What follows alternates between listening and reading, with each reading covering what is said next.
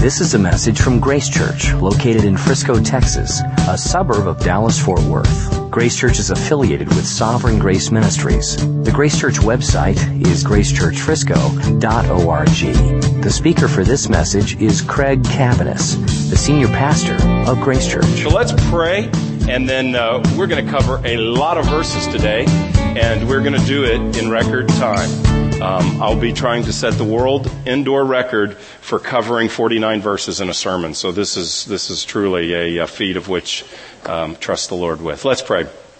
God, we thank you that you have sent your Son, and we thank you for this special week where we recognize, in particular, the reason for his coming. We thank you for your death, Lord Jesus, for us, and we thank you for your resurrection.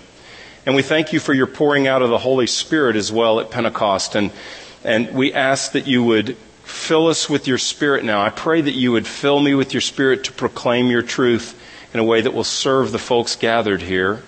God, I, I, pray that you would give us ears to hear and hearts to respond to you. And my prayer most of all is that you would reveal yourself to us, Lord Jesus, through the words of this text today. And we trust you and are confident that you will do so. For your glory, we pray these things. Amen. Okay, here's the setting of what's happened, uh, where we are, what's happened. Uh, in the sermon last week, uh, Rob covered this miracle of the feeding of the 5,000. So what happened was there was 5,000 men, and if you add women and children, maybe as many as 20,000 people are gathered. And Jesus takes five loaves of bread and two fish, and he feeds this group of 20,000 people. And if that's not enough, at the end of that, the text re- records that he actually walks on water on the sea to join his disciples uh, and then transports them immediately to the other side of the sea. So it is a text of Scripture that is glorious in what it reveals about Jesus. Um, and then the section we're looking at today reveals what happens right after that. Everybody was very excited about this miracle of feeding. So the people show up the next day and look for Jesus again. Where is he? What's he going to do today? And he's not there. They find out he's on the other side of the lake. So they go to the other side of the sea, the lake, and uh, they're looking for him and uh, they are seeking him. So we're going to read in several sections. I'm going to kind of go slow at the beginning. I'm going to go fast through the middle of this passage, and we're going to go slow at the end. So that'll be the rhythm of this uh, reading. So let's look at verse 25, and this is the first section. When they found him, so these are those who had been fed, when they found him on the other side of the sea, they said to him, Rabbi, when did you come here? Jesus answered them, Truly, truly, I say to you, you are seeking me not because you saw signs, but because you ate your fill of the loaves. Do not labor for the food that perishes, but for the food that endures to eternal life, which the Son of Man will give you. For on him God the Father has set his seal. Then they said to him, What, what must we do to be doing the works of God? And Jesus answered them, This is the work of God, that you believe in him whom he has sent. And they said to him, Then what sign do you do that we may see and believe you? What work do you perform? Our fathers ate manna in the wilderness. As it is written, He gave them bread from heaven to eat. And Jesus said to them, Truly, truly, I say to you, it was not Moses who gave you the bread from heaven, but my Father gives you the true bread from heaven. For the bread of God is he who comes down from heaven and gives life to the world. When they said to him, Sir, give us this bread always. And Jesus said to them, I am the bread of life. Whoever comes to me shall not hunger, and whoever believes in me shall never thirst. But I said to you that you've seen me, and yet you do not believe. All that the Father gives me will come to me, and whoever comes to me I will never cast out.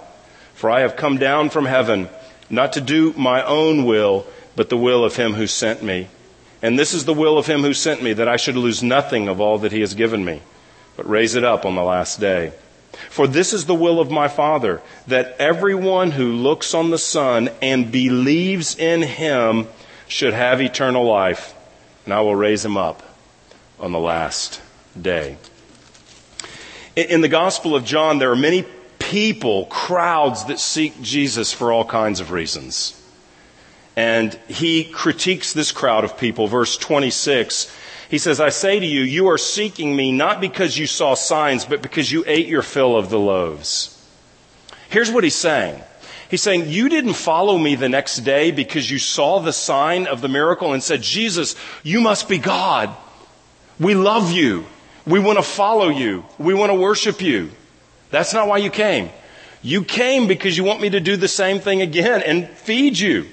You want a free meal. That's really what he's saying. You're here because you want your bellies full. You want a free meal. That's why they're there. I mean, never underestimate the power of free food. That's exactly what's going on here. And it's kind of easy for us to look at this and go, they went all the way across the sea. They just hoping Jesus gives them more food. I, I don't know about that. Hey, the reality is we're all wired that way. I mean, there is something about the announcement of free food that causes people to uh, lose all sense of reason. You know, uh, I remember a couple of years ago on July 11th, that's 7 Eleven, that's Free Slurpee Day. And uh, I don't know if you knew this, but there's free Slurpees, and you say, well, how big of a Slurpee? A 7.11 ounce Slurpee. So it's about like this big. Okay, it's not that big, so they're free. So I remember thinking free Slurpees. I mean, I got to be a part of that, and I could not get there until late in the afternoon. So I got to the 7-Eleven, and uh, they were out. They were out of the free cups, and I mean, you couldn't, you know, can I do this, or you know, you can mess up, but there's just you can't do that. So you can get a big cup, you got to pay for it. So they're out. So I'm thinking, oh, where's the nearest 7-Eleven? There weren't as many a couple years ago. Where's the nearest one? So like, I'm thinking about it. I think I even got online on my phone and looked for the next nearest 7-Eleven, and I'm driving across town to get a free Slurpee. This is not giving away a car, a big screen TV. I mean, this is almost eight ounces of crushed ice, water, sugar, and food coloring. And I'm driving across, I mean, the cash value of an eight ounce Slurpee, I don't know, 30, 40, 50 cents. I can afford that. I've got that kind of change in my sofa under the cushions. All I have to do is fish it out and go buy a Slurpee, but I'm driving all around because of the promise of a free Slurpee. I want to get this for free. And so I spend about $3.50 in gas to get a 50 cent valued crushed ice with sugar water in it. And I'm going to do it again this summer. so I'll see you there on 7 Eleven. These folks live very different. They don't have cash in the sofa cushions to buy food. They live on a subsistence lifestyle. And coming by a meal is a very significant thing. And so someone who can feed 20,000 people with five loaves, that's amazing. I mean, that's amazing by any standard, but that's amazing because this guy may feed us some more. This guy may deliver us from having to grow our own food and prepare it at such difficulty. We are looking for food. I mean, they've already called him a prophet and they're thinking of him sort of like Moses. They're, they're thinking of him in that way. And, and so he's, they're sort of wondering, I mean, I wonder what kind of feeding plan this prophet has because Moses fed us daily this manna that God gave from heaven in the wilderness. And so they're just amazed by all this. And they ask him, what do we, works do we need to do to do the works of God? Verse 28. And Jesus said to him, this is the work of God that you believe in him who he has sent. They're coming looking for physical food and he's saying, you need to believe in me. Now, just up a little above in verse 27, he says, don't labor for the food that perishes, but the food that endures until eternal, for eternal life. So he's saying, you're pursuing food, but that bread is going to get moldy. And that Slurpee is going to melt. And all food is perishable. So believe in me and pursue the bread that is eternal life. He's saying you're looking for bread, but I offer a bread that is eternal. What he's doing is he's identifying a heart hunger, a heart thirst, the, the thirst of the soul. They have come to Jesus with growling stomachs and they're looking to feed their physical appetite. And Jesus is saying this, you have a growling soul. There is a hunger in your soul that is greater than your appetite for physical food. And I meet that. Look what he says in verse um, 33. For the bread of God is he who comes down from heaven and gives life to the world. He's talking about himself. The bread of God has come, not like manna in the wilderness. I'm coming. And the bread of God is here to feed you. And so they say, well, give us this bread always. Wow, if God's got bread coming down from heaven, give us it every day. This could change our lives. How great our life would be if we just had snap, instant food every day. And this is what he said when they say, would you give us that bread? Verse 35, I am the bread of life. Whoever comes to me shall not hunger, and whoever believes in me shall uh, never thirst. What he's saying is there is a growling in your soul. There is a hunger in your soul. There is a parchedness in your soul that you are thirsty for something. You are hungry for something. God has made you that way. And what he's saying is that we all pursue ultimately all kinds of things, but we only find our soul hunger and our soul thirst answered in Him. I saw an interview about five years or so ago on 60 Minutes. And the interview was with Tom Brady. And I totally respect him for uh, his candor and honesty in this interview because they were giving a profile of his life. Tom Brady is uh, the quarterback of the New England Patriots. And at the time of this interview, uh, he had won three Super Bowl rings. And so they were interviewing him about success. He's a guy on top of the world. He's a handsome guy. Not, not as handsome as Rob Tombrella, but he's up there. He's a good looking guy. He's dating, has dated multiple supermodels. He has, they gave his salary. He has more money than he could spend. He is at the peak of his game. He's got athletic skill and he has won three, very few people have three Super Bowl rings and he's the quarterback that led the team to three Super Bowls. So this guy has everything that the hungry heart could want in life. He's got popularity, he's got fame, he's got money, he's got women, he's got strength, he's got athleticism, he's very intelligent in the interview, he's articulate, he's attractive, he's got the whole package. And this is what he said in the interview. This is an exact quote, but it's very close. They were saying, what's it like to have all of this? The money, the three Super Bowls? And this is what he said. Sometimes I wake up in the morning and I think, there's got to be more than this. There's got to be more than this. Tom Brady was identifying, unbeknownst to him, I assume, identifying what Jesus is talking about here. There is a hunger in your soul. They come looking for food. Jesus says there's an appetite for something much greater in you. And we pursue all kinds of things trying to fill the hunger of our soul. We pursue all kinds of things trying to quench the thirst of our soul.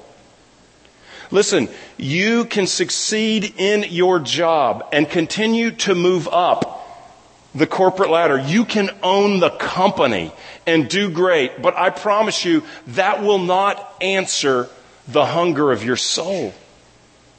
There's single people in the room who assume that if I just find a husband, if I, if God just provides a wife, my, that would be my answer. Life would be fulfilled. It would be great then. Listen, ladies, God may provide for you a wonderful husband. And he will be a great husband. He will be a terrible God. Because he will not fulfill the hunger of your heart. He can't. And the same goes for your wife, gentlemen. There is nothing. You, you could say, if I just had this much money. They're thinking if we never had to worry about a meal, if we never had to worry about food because it was just taken, give us this bread always, Jesus. If I just had enough money, I promise you, you'd need a little bit more, and a little bit more, and a little bit more. And it would be like chasing wind. You can't grab it. It doesn't satisfy. It doesn't sustain. You'll wake up like Tom Brady, who has everything, and say, I think they're just, it feels like there must be more. Is this all there is? And Jesus is saying that is the case. You cannot answer the hunger of your heart with sex, with leisure. You can't answer the hunger of your heart with religious activity. That's what these folks were doing. They're at the synagogue, by the way. They're at church talking to Jesus about this. Later in the passage, it says they're at the synagogue. You can't do enough religious activity that you say, now there's a sense of fulfillment and rest in my heart. I mean, there are people that are working their brains out and slaving to have a big enough nest egg that when they hit 60, 65, 70, whatever it is, boy, things have changed. 95. I mean, there's people working, there's people working at their own funeral home, doing their own funeral. I mean, people are working until their death these days. But if you can get it done by 65, there are people thinking, if I can just work and at 65, then I can rest and I'll sit back and I'll say, ah, I'm rested.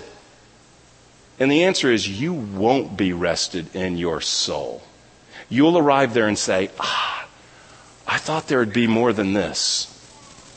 I thought there'd be more than this. Jesus says, I'm the bread of life. I feed you so that you never hunger and you never thirst. Jesus answers the longing of our souls. Bread is a staple of nutrition and he's saying, I am that bread for your soul. The author Mark Johnston, who wrote a commentary on John that a lot of you are reading as we go through this, he said, the deepest human need is not met by a something, but by a someone. And that someone is Jesus. The deepest human need is not met by a something, but a someone. Fill in the blank. Here's a fill in the blank pop quiz for you. What are you looking for today? fill in this blank. I would really be happy if fill in the blank. My life would be set if fill in the blank. My life would be so much better if fill in the blank. I am so hoping for fill in the blank. Now we're going to grade your test.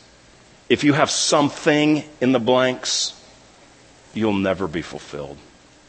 Someone must appear in those blanks, and his name is Jesus. He is the bread that satisfies the hunger of our hearts.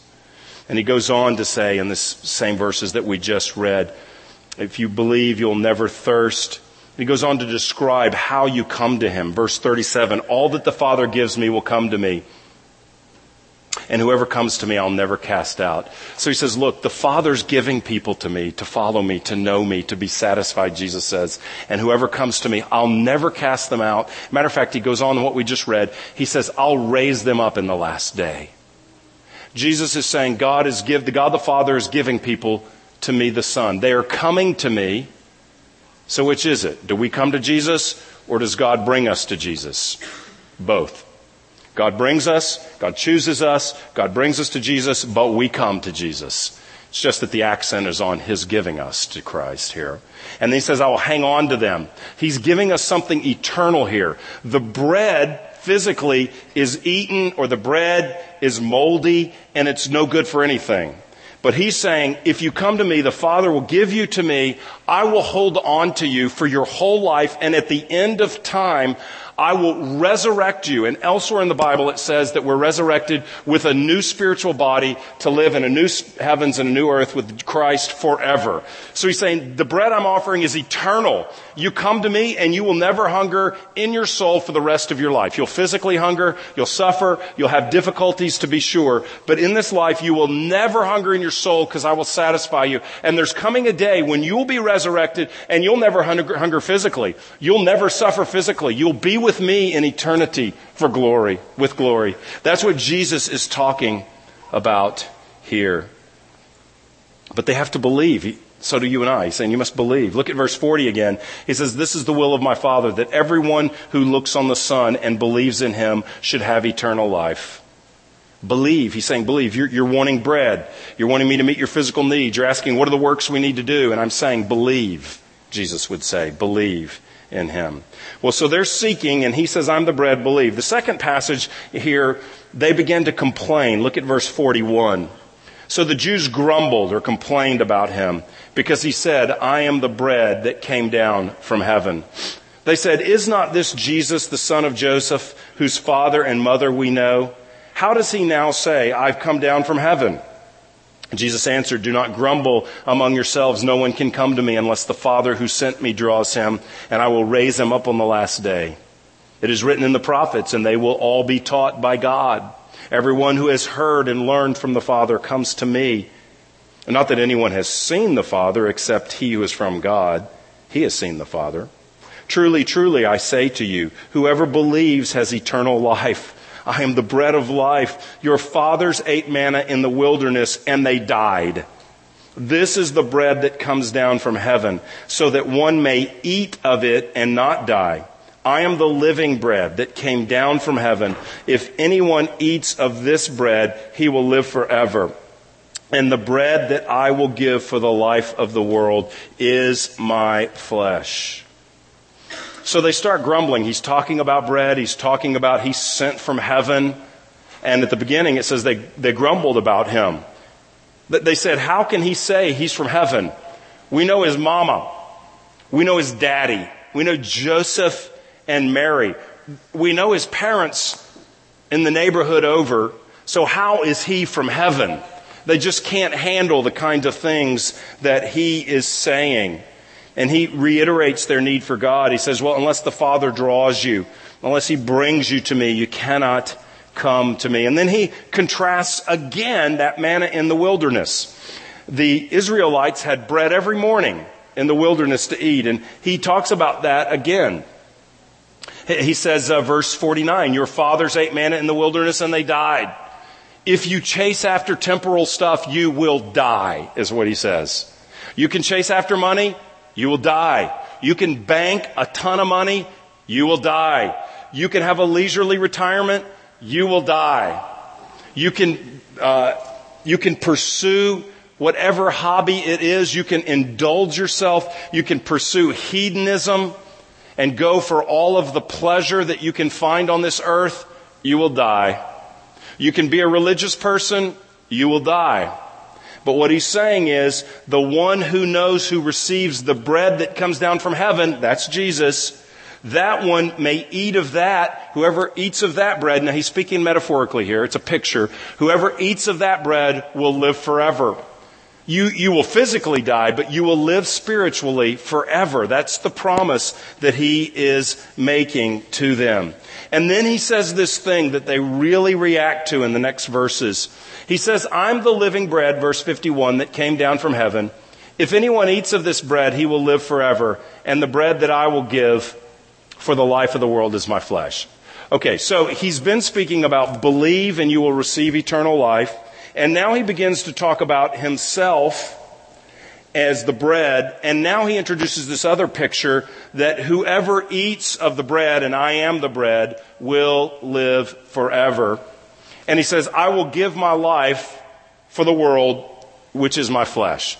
So he's saying, okay, I'm the bread of life. I sustained, but I'm going to give this bread, namely my flesh, I'm going to give myself for the world. How does he do that? He's talking about the cross here. He's talking about Good Friday. He's saying the manna was for the Jews in the desert, but I'm giving something for the world. My flesh is going to be given for the world. My body is going to be broken. Jesus dies on the cross. His body is broken. He's bloodied. He's beaten beyond recognition. His blood is poured out. And he does this as a sacrifice for our sins. The Bible says that when Jesus is on the cross, our sins are placed on him or credited to him, you could say.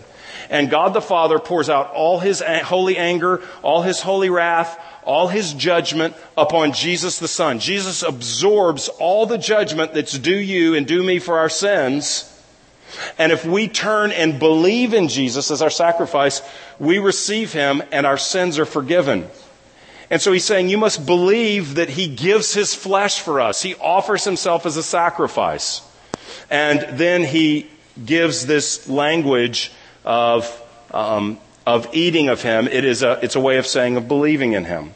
Well, they really get tripped up over that. Verse 52. The Jews that disputed among themselves I'm sorry, the Jews then disputed among themselves, saying, How can this man give us his flesh to eat? So Jesus said to them, Truly, truly, I say to you, unless you eat the flesh of the Son of Man and drink uh, his blood, you have no life in you. Whoever feeds on my flesh and drinks my blood has eternal life, and I will raise him up on the last day. For my flesh is true food, and my blood is true drink. Whoever feeds on my flesh and drinks my blood abides in me, and I in him. As the living Father sent me, and I live because of the Father, so whoever feeds on me, he will also live because of me. This is the bread that came down from heaven, not like the bread of the, the fathers ate and died. Whoever feeds on this bread will live forever. Jesus said these things in the synagogue as he taught at Capernaum. So, in the previous section, he he's mentions uh, eating this bread, and then he goes into some further detail in verse 52. They say, How can this man say we're to eat his flesh? They are repulsed. They're offended. They are freaked out. They are bothered by what he has said. What's he talking about? I mean, is Jesus talking about some kind of cannibalism? I mean, that's literally what it sounds like. No, he's not advocating cannibalism. He, he's not talking about sacramentalism either, which is the idea that new life comes from receiving the sacrament. He's not saying that we take, for instance, the bread and the cup in communion, and that literally is saving life to us. That's not what he's talking about either. What is he talking about? Well, he's been talking in metaphor all along. Okay, that's important to understand. I don't mean no disrespect by this, but just, just say here, when he says, I am the bread of life, you should not, you, you really shouldn't in your mind think of like a loaf of bread. He's saying like he's literally, like a loaf of bread is standing out there. He, it's a picture, right? It's a symbol. And so he has said in verse 40, he's been talking about belief in eternal life. Whoever um, I'm sorry, everyone who looks on the Son and believes in him has eternal life. Verse 47. Truly, truly, I say to you, whoever believes has eternal life.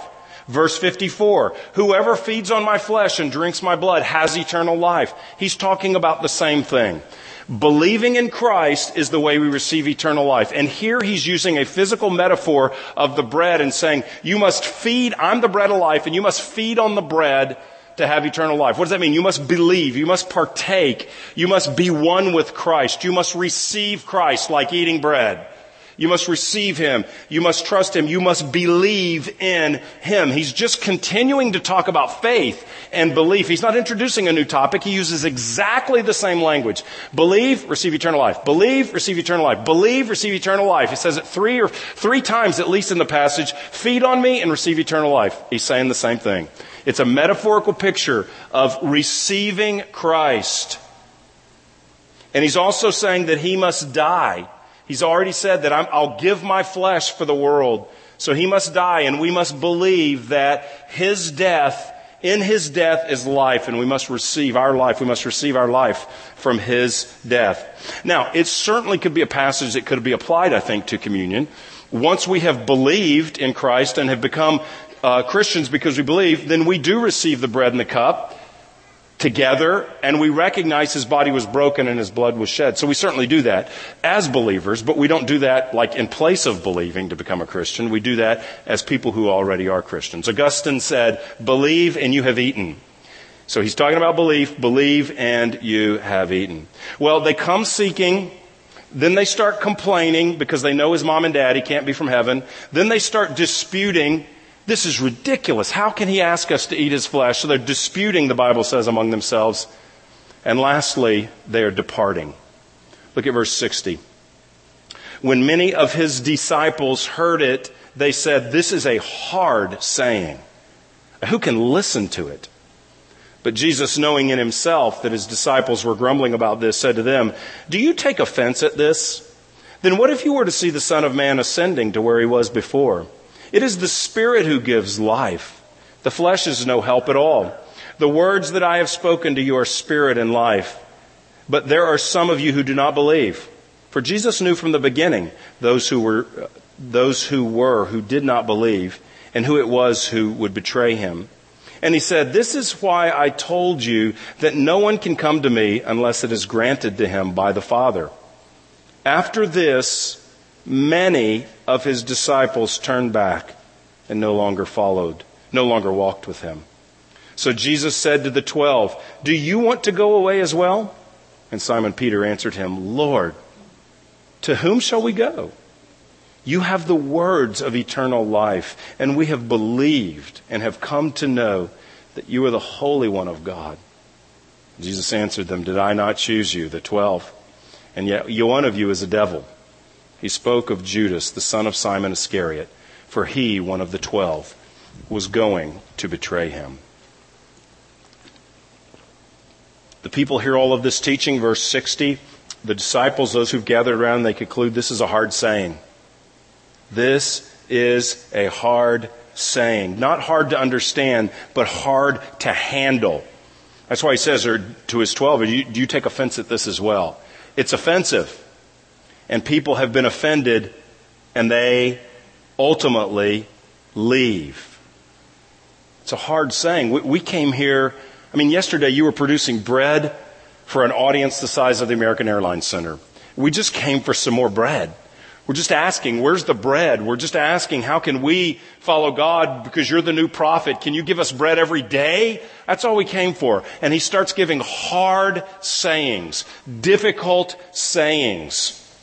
I mean, he's saying things to them like, I'm greater than Moses. I mean, they had manna in the desert. I'm the very bread of life given from God. He's saying things like this, unless you believe in me, as the way to God the Father. And he's standing there. Unless you believe in me, I'm sent from God. I am God. Unless you believe in me, you won't have eternal life. You will die. That's hard. We know your mom and dad. That is hard. What do you mean you're God? He's saying to them, you must believe in me for eternal life. Believe in me alone. You must, I am the bread of life. You must eat of me. You must receive me. You must partake of me. You must take me. You must believe in me. You must follow me as the one sent by God. And then he says this very offensive stuff. Like, no one can come to me unless the, it's granted to him by the Father.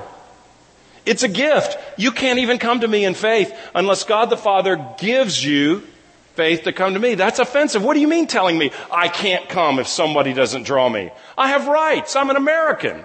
You can't say that kind of stuff to me. You can't make these kind of exclusive claims. These are hard sayings. And so six, uh, chapter six, verse 66, after this, many of the disciples turned back and no longer walked with him. Listen, when you're the prophet feeding everybody, for free and the disciples collect what all's left over. So he's got his workers doing the cleanup and you just show up for it. Yeah, that'll draw a big crowd. But when you start saying things like, you must worship me exclusively, people don't want any part of that. And they start walking away. This is too much, Jesus. You're saying too much. And it doesn't literally tell us this, but it, it, it appears to sound like there's just the 12 there at the end.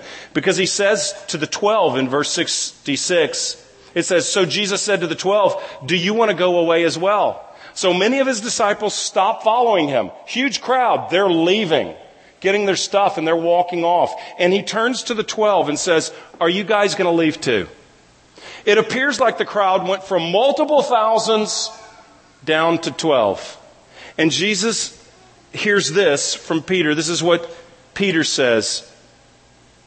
To whom shall we go? Lord, to whom shall we go? You have the words of eternal life, and we have believed and have come to know that you are the Holy One of God. Here's what this passage is about. It's about giving us a very clear picture of what saving faith is. This is a picture of saving faith. Jesus does not come to earth as the God man to give his life and suffer and die to gather a crowd of flippant admirers. Jesus doesn't come to gain fans.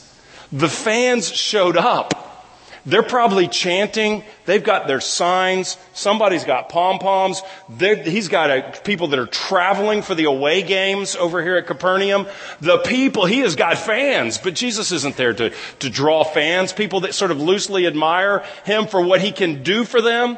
He's not about, let's get a bunch of people who like me when I feed them. He's calling disciples and followers and a real follower is somebody who looks to Jesus and says what Peter does. Saving faith says Jesus and Jesus alone is everything to me. Jesus, you and you alone are everything to me. You alone provide eternal life. There's no one else, nowhere else to go, no one else to go to. See, here's what saving faith does. Saving faith burns all its bridges. You know that phrase, like we've crossed over the bridge and there's no way we're going back. We're burning the bridge. We can't get back over the water. We're stuck. We've played our card. We've made, we've made our confession. We've, we've made the decision for our lives. Saving faith does not leave the options open. And we are a culture that wants options. We're a culture that wants many ways. We're a culture that wants to affirm many ways. We're a culture that does not like exclusivity. And I want to say in our culture, people would depart just as fast as this when you start talking about Jesus is God and he's making exclusive claims. When he's healing people, we love him. When he's caring for the poor, we love him. When he has a heart for the outcast like the leper and the criminal, criminal, when he's reaching out to the prostitute and giving them attention and dignifying them as someone made in the image of God, even though they're sinful, we love that. When he reaches those that no one else will reach, we love that. We love compassionate Jesus. We love miracle Jesus, but we do not love exclusive Jesus. Because exclusive Jesus says there's no other way. Now I, I'm offering you eternal life. I am the bread. I meet the needs of your soul. But many people want to look elsewhere. Many people want to leave their options open. Peter has no options. Jesus, where do we go? I used to have a friend, and uh, he would leave his options open. Like if you talked to him on Monday and said, "Hey, you want to come over Friday night?" Um, maybe. I don't know. We'll see. I might be busy. And then someone contacts them Wednesday. Hey, what you doing this weekend? You want to come over Friday night? Uh, maybe. I might be busy. Comes in with Thursday. Hey, you want to go out to the movies Friday night? You know, can I get back with you on that? I'm not sure. And he got all his commitments lined up and then Friday afternoon, whichever option's the best, that's the one he'd pick. Sorry, I'm not going to be able to do this. I'm doing this one. It's not the best way to govern your social calendar, perhaps, but that's what he would do. And Jesus is saying here, you don't leave the options open. Saving faith means, Jesus, you are God and you are giving your own flesh. You're dying for my sins. You're answering the hunger of my heart. You're answering the thirst of my soul. You're giving me eternal life. I don't have anywhere else to look. Why would I want to look anywhere else? The Father has drawn me to you. You're wonderful and glorious. I love you, Lord. I believe. That's what he says. We've believed.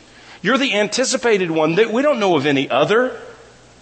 I love after Jesus, uh, I mean, after Peter makes that wonderful claim, Jesus tosses in this reminder, verse 70. After he says these great things, you, where else would we go? You have eternal life. Jesus tosses in verse 70. Did I not choose you? Just sort of the reminder. Yeah, I brought you to myself. There's not even, we don't even have a place to celebrate our faith. We believe. Check us out. He's saying you only believe because you've been drawn. It's all about Him and His glory in this. This is a highlight in the Gospel of John so far because his followers believe.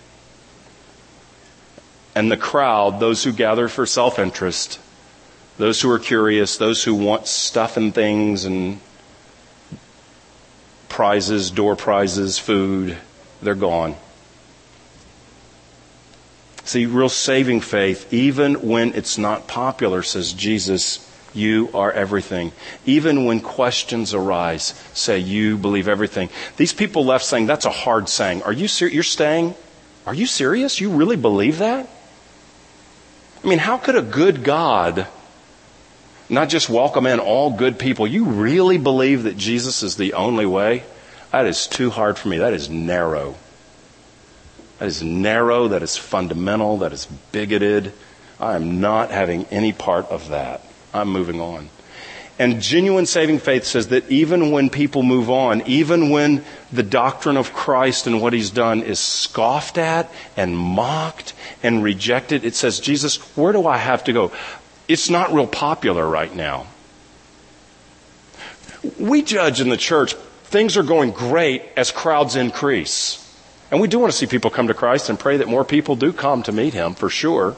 But sometimes in the Bible, God's doing things when crowds go from 20,000 to 12 because he's defining what knowing Christ means and defining who Jesus is. Listen, if you're here today and you don't know Christ, Jesus offers himself as the bread of life to you. That means he offers himself as the one who forgives your sins, answers the cry of your heart. And he says, whoever comes to me, I'll never cast them out. If you come to Christ, he will receive you, he promises, and he will hold on to you forever. You can't walk away if you've really come to Him, because He will sustain you and raise you up in the last day. And so, if that is you, I, I just urge you today to believe, to respond, to receive. God created you to know Him, and He sent Jesus to announce that to you and to demonstrate that for you. He gave His life out of love for you. So respond to Him today and receive, receive Him Believe in Him. Turn from your sin and turn to Him, the one who died for your sins, and receive new life.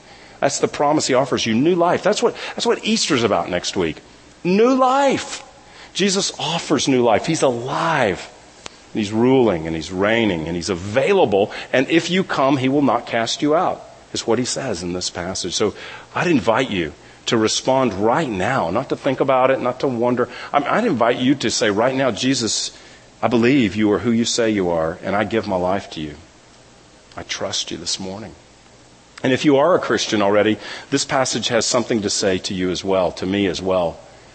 Because the reality is, for all of us, we have said with our heart, where else would we go? When it's not popular, where would we go? When it's not food appearing almost what would have appeared magically before our eyes. In other words, the provision is not, not overwhelming. Where would we go? Jesus isn't feeding 5,000 this day. And Peter says, Where else are we going to go? Whether there's miracles of food or not, where are we going to go? You have the words of life.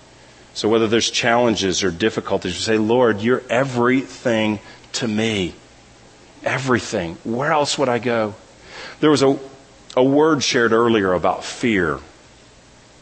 There's kind of a sense that, that maybe there'll be some here today that are battling fear and worry and anxiety. I know what that's like. To battle fear about an uncertain future or what may happen or worry about how are we going to make it with this or that. Here's what I found as a, as a Christian that when I am struggling with worry and fear and anxiety, oftentimes I'm not looking at Jesus and saying, Where else would I go? You're the bread of life. You will supply. I'm looking elsewhere. I, I haven't burned my bridges. I'm seeing what bridges remain. Boy, it doesn't seem like it's working to where, where can I go? And I'm looking for a plan. I'm looking for a strategy. I'm looking for my own strength or something like this rather than really looking to the Lord. I'm, I'm looking for things to go the way I want them to go, and if they don't, I'm worried and I'm fearful. Instead of saying, He is the bread of life who provides for me. The answer to our fears ultimately, which often just tell us lies about the future. That's often all that fear is. Is it just lies to us about the future. It says, here's what's going to happen. It may not happen anything like that, but we start wondering and, you know, um, considering and imagining what may happen? And Jesus says, here's what's going to happen. Come to me and realize that there is no other way, that I sustain your heart, that the Father's brought you to me. I'll never cast you out. And he said two times in here, I'll raise you up on the last day. I've got you till the end. And if it goes so bad that you die, guess what? I'm going to bring you into my presence. You're going to be with me for eternity. There's this bedrock promise. There's this nourishment from the bread, uh, from the bread of heaven. There's this rest from God alone that's promised to us in Jesus. So if you're not a Christian, I'd encourage you to come to Christ as the, your only hope. And He'll meet you. And if you are a Christian, exact same invitation. There's no difference. Come back to Christ as your only hope, trusting that He is who He says is in this passage, trusting that He will hold on to you, that He will meet your needs, that He will care for you, and that one day He will raise you to be in His presence forever. Let's pray.